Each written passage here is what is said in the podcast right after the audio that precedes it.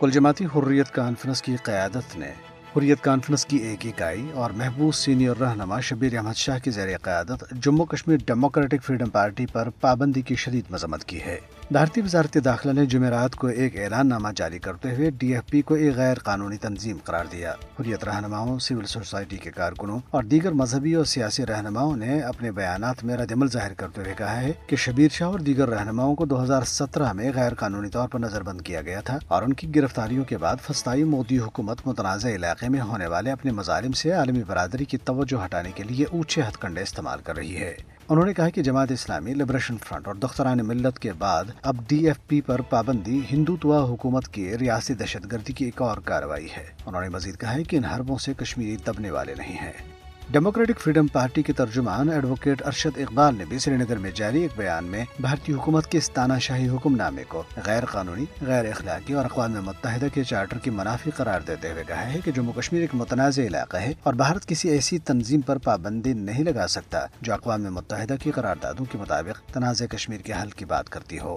حریت conference Azad Jammu Kashmir شہر کے convener اور ڈی ایف پی کے وائس چیئرمین محمود احمد ساگر نے پابندی کی شدید مذمت کرتے ہوئے کہا کہ ایک سیاسی تنظیم پر جھوٹے اور من گھڑت الزامات لگا کر پابندی عائد کرنا بھارتی جمہوریت کے ماتھے پر ایک بدرما داغ ہے۔ تریسنا مقبوضہ علاقے میں نفسیاتی طور پر بدحال بھارتی فوج کے ہاں برادر کشی کا ایک اور واقعہ پیش آیا ہے، جس کے نتیجے میں تین افسروں سمیت چھ اہلکار زخمی ہو گئے۔ یہ واقعہ تھنا منڈی راجوری میں اس وقت پیش آیا، جب ایک فوجی کیمپ میں میجر رینک کے ایک آفیسر نے فائرنگ تربیتی سیشن کے دوران افسروں اور اہلکاروں پر فائرنگ کی اور دستی بم پھینکے۔ میجر نے بعد یونٹ کے اسلحہ خانے میں پناہ لی۔ کیمپ کے اندر یہ کشیدہ صورتحال قریباً آٹھ گھنٹے تک جاری رہی۔ بھارتی فوج نے اس واقعے کی پردہ پوشی کرتے ہوئے کہا تھا کہ ایک چوکی پر ممکنہ گرینیڈ دھماکے میں ایک افسر زخمی ہوا۔ کل جماعتی حریت کانفرنس آزاد جموں کشمیر شاخ سینئر رہنما غلام محمد صفی نے محبوس حریت رہنماؤں اور کارکنوں کی حالت اظہار پر گہری تشویش کا اظہار کرتے ہوئے انسانی حقوق کی عالمی تنظیموں سے ان کی رہائی کے لیے کردار ادا کرنے کی اپیل کی۔ ایک بیان میں انہوں نے کہا ہے کہ بھارت کے غیر قانونی سلوک کے باعث بیشتر نظر بند بھارتی حکومت خانوں میں زندگی اور موت کی کشم کشمی میں مبتلا ہیں۔ لہٰذا عالمی برادری اور انسانی حقوق کی عالمی تنظیموں کی ذمہ داری بنتی ہے کہ وہ ان کی رہائی کے لیے بھارت پر دباؤ ڈالیں۔